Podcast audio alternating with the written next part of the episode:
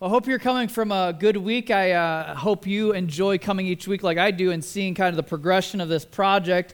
We're getting closer and closer to being done, and I just wanted to uh, point to the fact uh, we were doing kind of the crunching the numbers this past uh, in the past couple weeks of last year's giving in general, and wanted to point out as something that worthy of celebrating that in the his, to my knowledge and to people that have been here a long time, the church has never uh, given as much as you gave in 2014 towards anything. So we like broke new records in giving in general. So praise God for that and your faithfulness. You can give yourselves a, a hand. And we're getting closer to the end of the project. This last week it was kind of fun. I, I came to some conclusions in this project as you unpack more things. I was like, you know what? I think it's time to do some new chairs as well. And so you're going to see on the, the, am I right in this? Did we get some good use out of this? Are we bad stewards or did we do all right with uh, getting use out of this one? Uh, we did uh, this past week. It's kind of fun. We ended up getting those all done. And look at this. Dun, dun, dun, dun. All new chairs for the different classrooms here on the campus. So we're excited to have that done. And so you'll see on the, the back of the bulletin, there's a little bit as the uh, as the plans finish, it starts to. Anybody else notice this with your building projects? Uh, it starts to climb a little bit. So we're getting getting uh, close to being done, f- close to final tally numbers. So the encouragement has still been the same as we've done all the way through. Just prayerfully consider, just if you'd like to be a part of helping us finish uh, this project. And thank you so much for your faithfulness uh, with that. Fun story with those, real quick. That cha- that chair. Uh, this it's been kind of like working with the mafia because you find somebody that knows somebody that knows somebody. Anybody else do this? And so we John knew somebody that does chair ha, has a chair business. We found this over order, and they were supposed to be $110 each, and he got them for 35 each delivered, and like just all this fun stuff through this whole project. It's been awesome to see how God's provided, even through networking within our church, some great provisions. We had guys out here yesterday doing landscaping work, and so it's been definitely a team effort. But I could keep talking about that, but instead we'll dive into this uh, morning's message. And uh, as you'll see on your bulletin, we have a fun title for our current series. You can see it on the screen there Wisdom how do I stop making dumb decisions? And really, the book of Proverbs is so many just profitable nuggets for us on how to move towards wise decision making. And this week, talking about the title Friend Status. And uh, I, I don't know if you're like me, but with my kids, or when you were a kid, there's a heavy weight on making sure that our kids are choosing wisely who they surround themselves with, right? Do you have that currently with your kids, or maybe you did during that season of life? Or maybe if you don't have kids, you remember your parents with that emphasis. I remember when I was in junior high, I found myself spending a lot of time with a young man. His name was Jeremy Squeo. And I'm allowed to say that because he's across the country.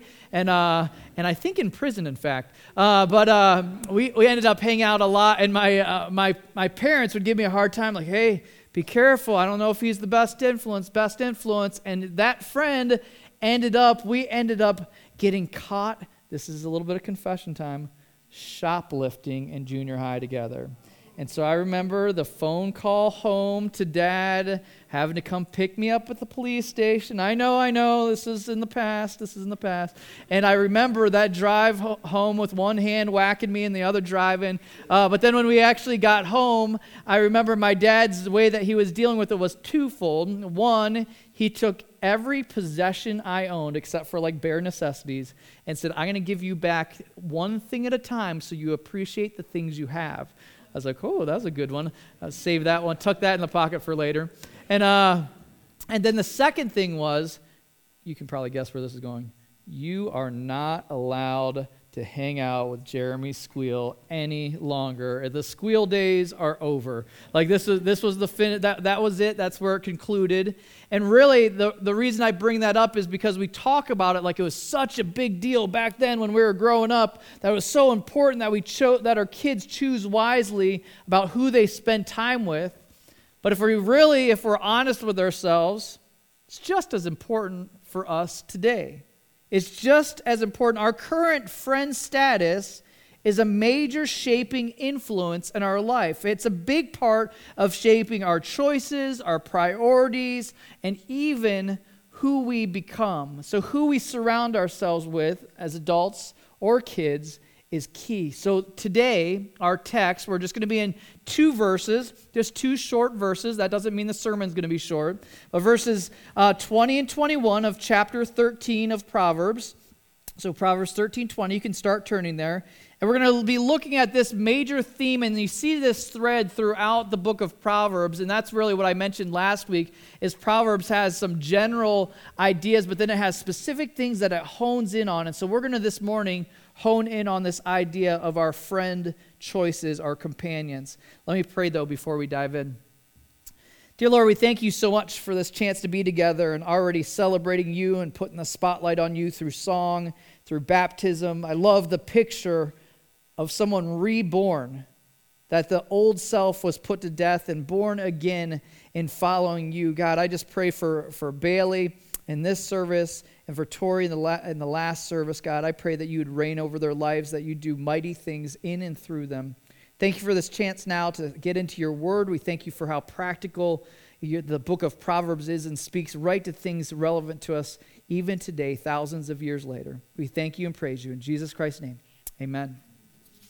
So, if you can put your eyes on this, I'm going to start by uh, reading through the first two verses there, or actually just the two verses we're going to touch on Proverbs 13 20.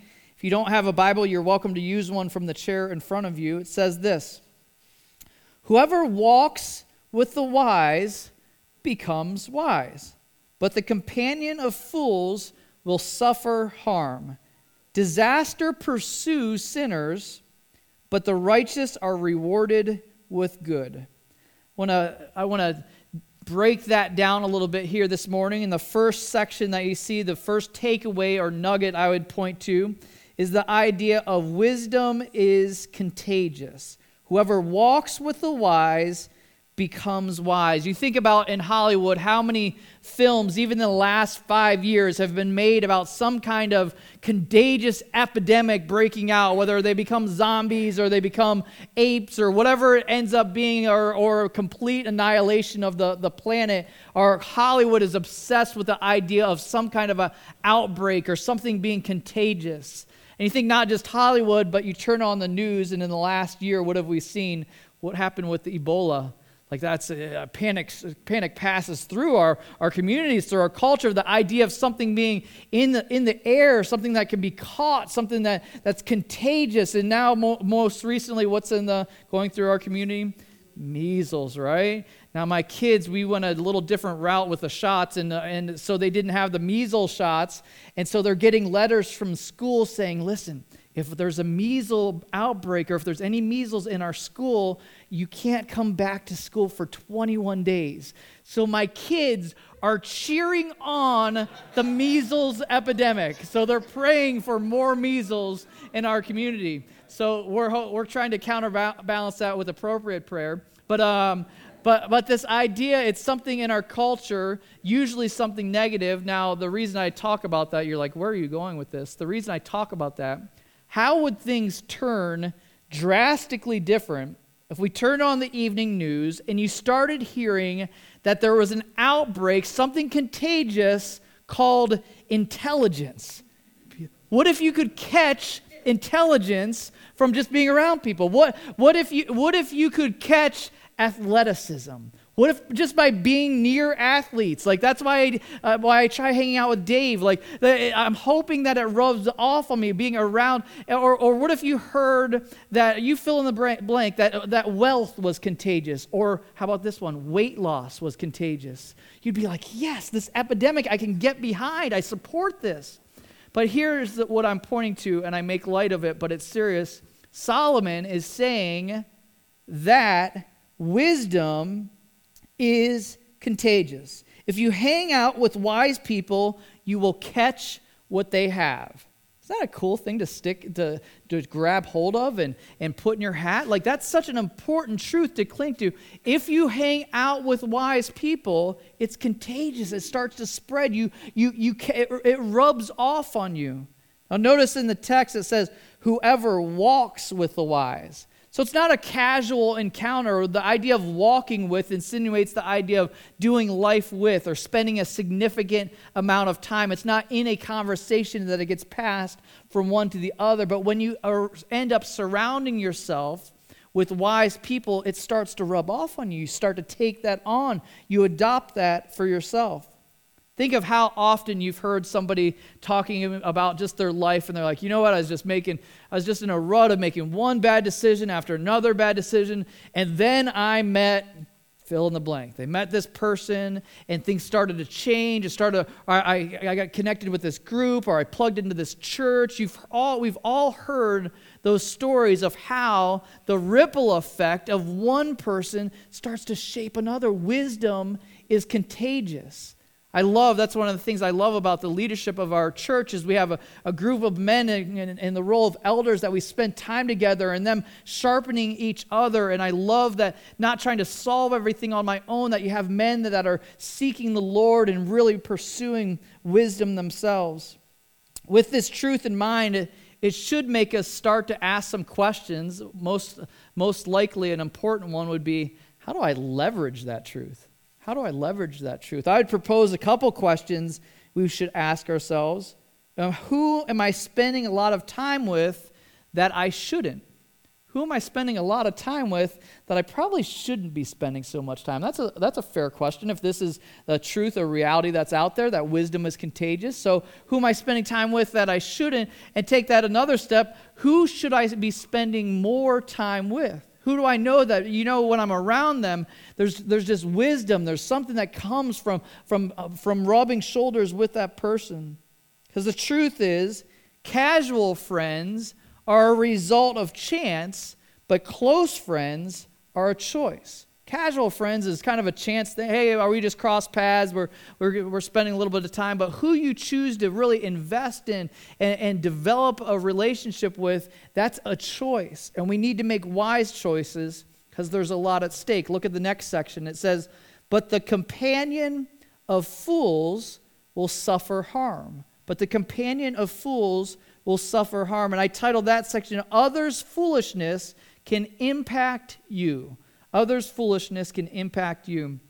Remember, some years back, I was leading a, a team, a missions trip over to Northern Ireland, and it was a pretty cool experience. I describe, if you haven't been to Ireland, I describe Ireland as kind of, you have a picture in your head of what Ireland's going to look like these green rolling hills and all these fence post kind of standing, brick stuff all over, and, and it looks exactly like that. Like the picture in my brain, I got there, I'm like, this is exactly what I pictured. That's great. And, uh, and so we had a wonderful time there experiencing the culture. But one of the things that we did, we did an outreach event up in uh, the northern part of Northern Ireland where they had one of those road races with the motorcycles that they go through towns and around, and it's crazy to watch. But we had all these different stations and outreach things planned for this uh, huge race. It was a wonderful time getting to point folks to Christ. And uh, at the end of it, we were with a team of maybe 15, 20 uh, people. At the end of it, on the, the, the trip home, they had the director of the organization there said, You know what? The, the guy that was supposed to drive you back isn't available, so I need you to drive the group back. I'll give you real clear direction. Thinking to myself as he's saying this, I'm like, I remember the drive up here is really windy, mountainy roads. Then I started piecing together the, a few things that would influence this. Also, you drive on the opposite side of the road, another issue. Also, it was a big, wide bus. Also, it was stick shift, and I had to learn with my left hand instead of right. So, a lot of factors in, in this drive back. And I started realizing on that drive there that in that culture, no one had ever explained an important principle to them. When you get too close to someone moving the opposite direction, you need an appropriate level of space to remain safe. Does that make sense? Well, when you're getting close to somebody going the opposite direction, it's important. You got to figure out how to create space in order to remain safe. And that's what he's pointing to in this text here. He's saying if we're not careful, if you get too close to the foolish person, there's some repercussions to that. There's some things that happen, and two that I would point to. The first one I, we already talked about is you begin to adopt similar behavior. The second one, you'll, you may be hit by the shrapnel from their poor choices. You may be hit by the shrapnel of their poor choices. The first one, as I said, we mentioned, you talk, you think about it, that's a running theme in the New Testament. 1 Corinthians 15 33 cautions us Do not be deceived. Bad company ruins good morals. We begin, if we're not careful, we begin to gradually adopt the characteristics of the people that we're around. I've noticed that even with my wife and I, we not not necessarily bad, but any characteristics. You start to kind of become your spouse. Anybody married realize that or notice that? You start to take that on because in the in the bad sense of the expression there is you start getting a little bit more calloused where the things that used to offend you start to be yeah that's just part of who they are. And that's just hey that's a, that's just that person. And you start to get more and more comfortable. And before you realize that not only are you making excuses for them you're starting to take it on yourself. That's why it's a dangerous thing. I had a job one of my summers in uh, at, at college where i worked at a through Manpower, which is a job placement company. I was working at this company and it had the, like the regular 8 to 5 job, but you had the 15 minute breaks. And I remember they had a break room at this particular company and it, it shouldn't have been called a, a break room because really it was a gripe room. Like everybody would come together and it was just a bellyache fest. Like everybody airing their grievances with management, talking about this. Oh, the cafeteria food's terrible, this and that. And every single thing was always negative. Have you ever been in one of those job environments? I remember just leaving there just exhausted, almost like just physically worn out from the negativity. And I even realized myself, I started going home and just kind of being down and grumpy and grouchy. I'm like, man, I can't be around that environment because why? Because it's contagious. So that's the first caution there, but I would propose that here, that that's not even what it's talking about. It's not saying that the companion of fools will become a fool. It's actually saying it's warning against the second thing. They will suffer harm. The negative ripple effect of the foolish person's choices. The negative ripple effect of the foolish person's choices is what you're going to suffer from. If you think about it, the wise person, I'll explain this a little bit, what I mean by that. The wise person understands that life is connected. Yesterday's choices have shaped today's reality. Uh, can you even point to that in your own life? You think about that? And they understand the connection there. They understand that today's choices are going to influence tomorrow's reality, right? That, that's, that's what somebody realizes if you're wise. But the foolish person, on the flip side, doesn't realize, they, they live as if today is unconnected to tomorrow.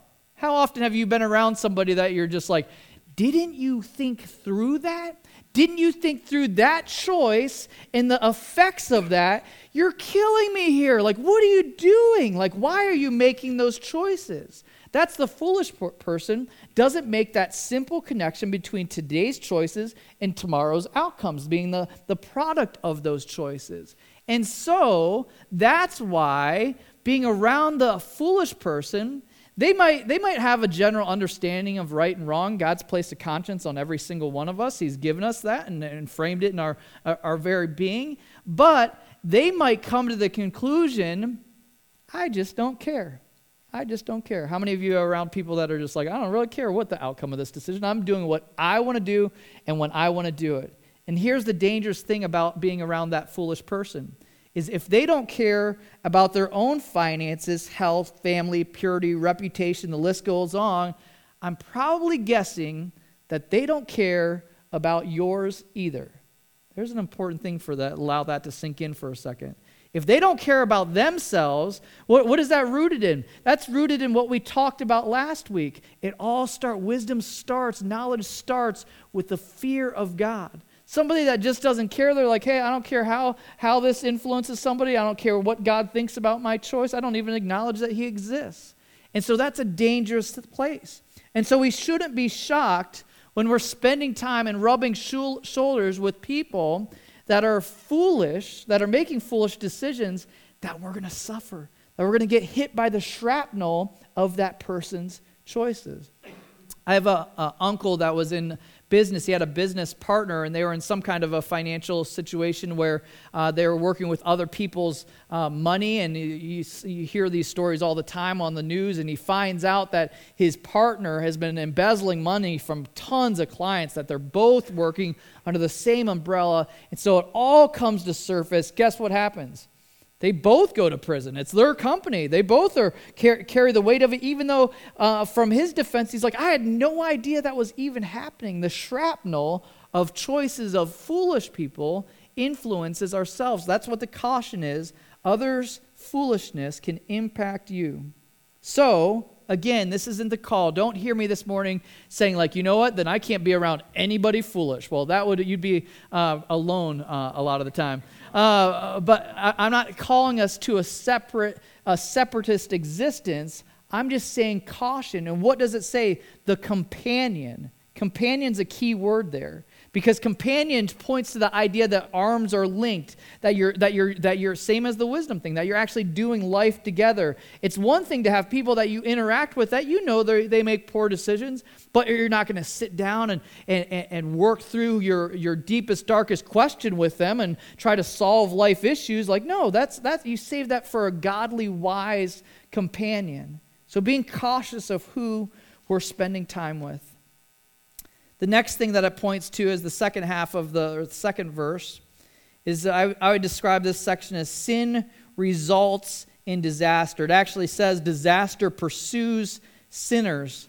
Let's be first clear on what it's describing there as sin. Sin is anything outside of God's protective parameters that He set for His creation. And so I, I, I, think of that as, as anything outside of the guardrails that he has in place. You hear us talk uh, in church a lot about guardrails. I, I thought it was interesting. The former pastor at the church that I was at, he used the term, James MacDonald would always say, choose to sin, choose to suffer. Choose to sin. He had made the connection between those two things, and that's an important thing for us to understand. You think of what happens when we go out of God's parameters. Think about just in, in terms of just sexual stuff. All the, the pain and suffering that comes from man and women's choice to go outside of God's boundaries within that.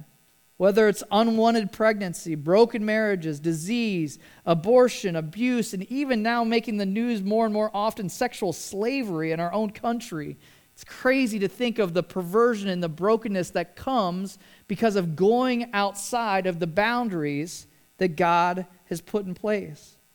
I find it interesting. It doesn't say that disaster is likely for sinners. What word does it use there? Disaster does what? Pursues. That idea of something chasing after you.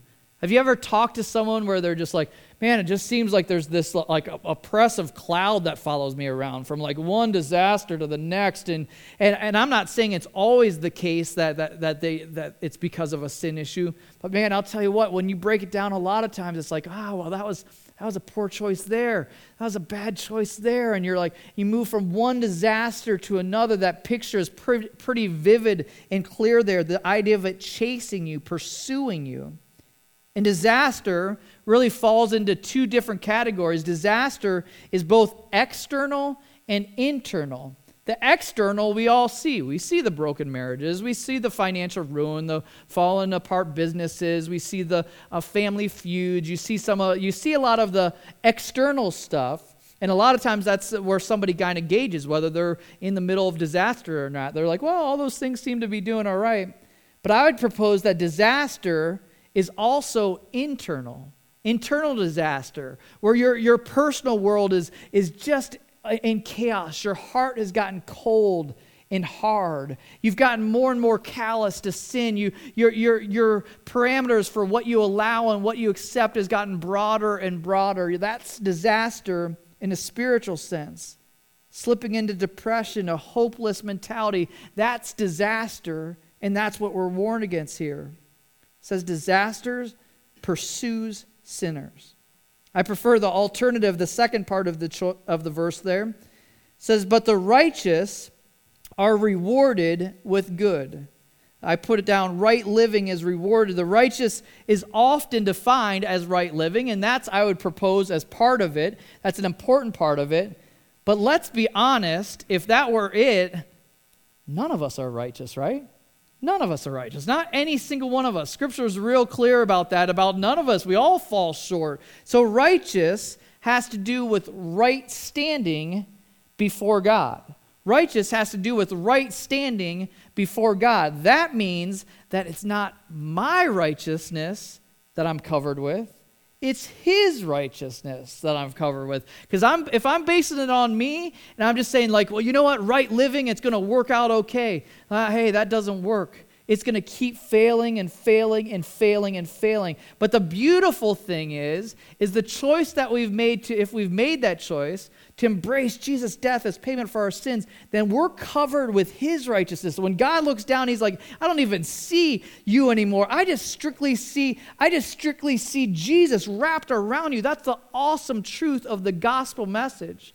So before we could even talk about right living, we have to be make sure that we have a right standing before God. Does that make sense? Can you delineate between those two?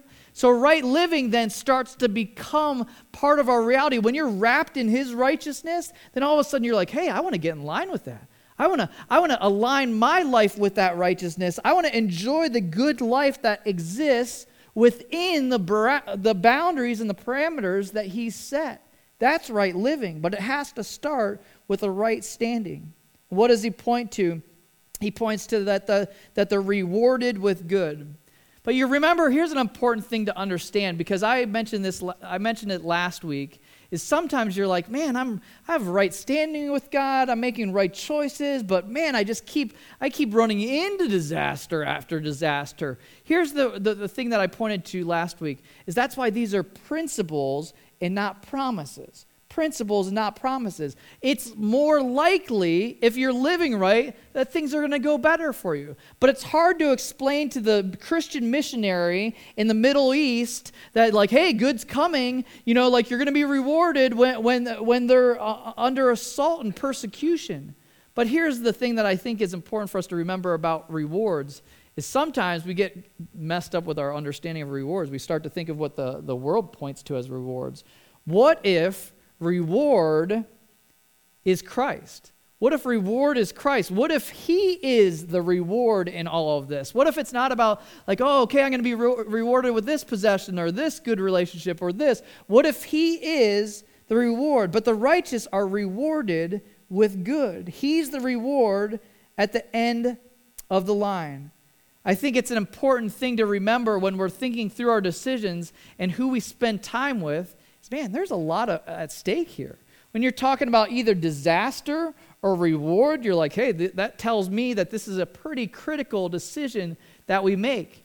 So I would propose, just as we're wrapping up here, that there should be some appropriate boundaries, if you will, if you, if you think of guardrails in the, that sense, that keep us on the right track with the right relationships, keep us on track with the right relationships. The, think about what, a, what a, a boundary or a guardrail is. It's usually on a road. It's usually to protect between two lines of traffic. It's usually to protect you from going off a ledge. You think about, uh, or going onto an on ramp. I remember in high school, I was distracted by a friend going onto an on ramp, not realizing that there was a curve and uh, coming, coming to meet the guardrail. That was fun. Uh, but one of the things that I like with guardrails nowadays is they've started to put these little things in the road, those little bumps where, don't you love those? Where you start getting closer and closer and you go, and you're like, okay, I need to wake up, back on the road. Okay, I need to get back up. Like those, that's a gift for us. Nobody would complain about those guardrails. You'd see, like, that's an awesome thing that they've created. So what I'd propose is that there's some guardrails in our relationships that should trigger our conscience, little bumps, if you will, that should say, hey, stop, you're getting into a dangerous zone. I want to go through just to conclude four just some of them might be considered common sense, but sometimes common sense escapes us. Uh, four different guardrails, if you will, that your conscience should tell you, oh, you're getting too close. These are adopted from an article by Andy Stanley. The first one is this constant, our conscience should light up when our core group, the, when the core group you do life with is not headed in the same direction. Now, I was, I was thinking about that. That seems like common sense. And you're like, oh, that's, uh, that, that's a starter thing. But think how often we start spending time with groups of people, and you're like, you know what? They don't really have my same heart for this. They don't have my same passion for ministry. They're not, they're, they're not at the place that I'm wanting to be, the trajectory that I'm wanting my life to go. It should ring a, a buzzer in our minds to say, wait a second Maybe I need to rethink these relationships. Maybe I need to rethink whether this is helping me grow, helping me move in the right direction. That's an important question to ask. Doesn't mean necessarily to abandon everybody in our current relational circle, but if it's a toxic relationship, maybe that is the, the right thing. It might be the best gift that you could give to that group of people. So asking, asking yourself, are they headed in the same direction? Important things. That's why John is up here talking about life groups. Hey, get around some people that are digging into God's word, and maybe they're not perfect, but they're wanting to, uh, they're wanting to move in the same direction. So that's one of the things that should trigger our conscience. Another one, our conscience should light up when, when you're with people you feel you need to pretend or be something you're not. When you're around people where you feel like you know what, I've got to just act different to feel, uh, uh, feel comfortable around these people. I need to change my behavior to, to align with it. Now, now that, that can be a good thing if you're hanging out with uh, other with believers that you're like, hey, I need to get better in this. That's one thing. But I'm not talking about that side of it. I'm talking about when there's stuff where you're like, you know what, when I'm around there, I feel like there's too many compromises too many adjustments that I need to make. I, I feel like I, I, I, know I'm not totally crazy about just trying to chase after money, but I know when I'm around that person, I start kind of moving that direction. I know uh, I'm not, I know I'm not really into drinking much, but I know that man when I'm around that person, I, am pulled that direction. I know that that uh, you you fill in the blank. You get you get the idea with that one. This third one, conscience should light up if you're creating a defense in your mind for your behavior with that person or group. If you know that's a problem, is when your mind is starting to make excuses like, well, this is what, if, if someone ever heard that we were together and doing this, this is, this is how I would explain it. I would rationalize it this way. I would explain it as, well, I was, I was just there for the, uh, for the ambiance at Hooters, you know, like I just, I love their wings. Like, you know, like, no. Like, uh, like they're, they're, you, you start thinking through that, and it should send off some triggers in your mind that, wait a second, this is, this is ding, ding, ding, ding, I'm getting close to the guardrail, I'm about to hit. Those are important things, not just for kids, for adults as well. Last one conscience should light up if your compassion is causing you to compromise your wisdom in relationships. Let me explain what I mean by that. Compromising your, when your compassion starts moving you to make poor choices where you're like, well, I just, I just feel bad for this alcoholic. So it's, I know it's my sixth night at the bar, but uh, in, in a row, like, uh, or, or, the missionary dating thing, like the, that, we, that we can buy ourselves into, like when we start to compromise, our wise choices are like, you know what, under the umbrella of compassion. There needs to be a separation. That's what we're talking about an appropriate gap between the two. That doesn't mean just walk away from everyone. That's saying keeping appropriate boundaries. remember when I was starting in uh, student ministry, actually young adult ministry at Willow Creek Community Church. Remember, an older pastor was pulling me aside and he said, Hey, here's an important thing for you to rem- remember working with the young adults. He's like, They don't need another best friend, they need a pastor like, huh, interesting. In other words, they don't need somebody to just sit and play video games with. They need somebody that's going to speak truth into their life and challenge them, encourage them, draw out stuff from their lives. They don't need another buddy, they have plenty of those. And what I would propose, take this appropriately, that sometimes we can spend time with people thinking that, hey, if I'm just their buddy, but wouldn't it be better if we were actually the healthy go to person in someone else's life? Hey, sorry, it's not going to work out for me to join you at the, at the club this Friday. Not that any of you are necessarily doing clubs at this stage of the game, but uh, not that I'm going to join you at, at the club, but I would love to grab coffee this week and just hear about your life and family and what's going on. Do you see the difference in that? It doesn't, a lot of people are like, well, Jesus hung out with sinners. Yes, but he's Jesus, one. But an appropriate thing is, Uh, uh, but two, it's not saying that he partook and joined in what they're doing. There's appropriate boundaries that we need to have in place to be protected and to be wise with this. So guardrails, the, the, that we talked about, that one's a, a key one. Not allowing ourselves uh, to, to be in situations where our, our compassion is causing us to compromise our, our wisdom. It's nice to be the, the go to, the healthy person, because the, sometimes the best thing you can do for somebody is to say, All right, it's best if we're together a little bit less. That's going to be good for us both. So, here I would love, just as we're wrapping up our, our, our, time together this morning, to do just a little bit of assessment, a little bit of friend status, if you will, inventory, assessing through who am I surrounding myself with? Who, is there some people that I need to pour more time into? Do I, do I need to choose to redirect this whole, whole, whole core group of people that I'm, I'm around? Is there there's some the relationships that need to maybe uh, go more by the wayside and some other ones that need to get elevated? I think this is an important caution of wisdom that God's left with us. And here, here's what I caution us against is you can have something that maybe came to mind in this message, something that you're like, yeah, that's probably, I need to make that adjustment. That, that's probably not the best business partner. That's probably not the right this. You might have one of those. But what I've realized is in sermons and messages, if you don't make a resolve then, if you don't come up with a resolve then, you're going to just come go right back into the exact same pattern afterwards. Like there's going to be no change. It's going to be like, oh, just added to the pile high, mile, uh, mile high of, of knowledge that I have. But instead, making the choice to make some resolves, even today as we're in this last song together, saying, you know what, I'm going to I'm going to make some better choices. I'm going to I'm going to invest in this relationship. I know that person's really sharp and godly. I want to find more time to be with that person. Or, or, or, you, you fill in the blank of what that relational status adjustment that needs to be made.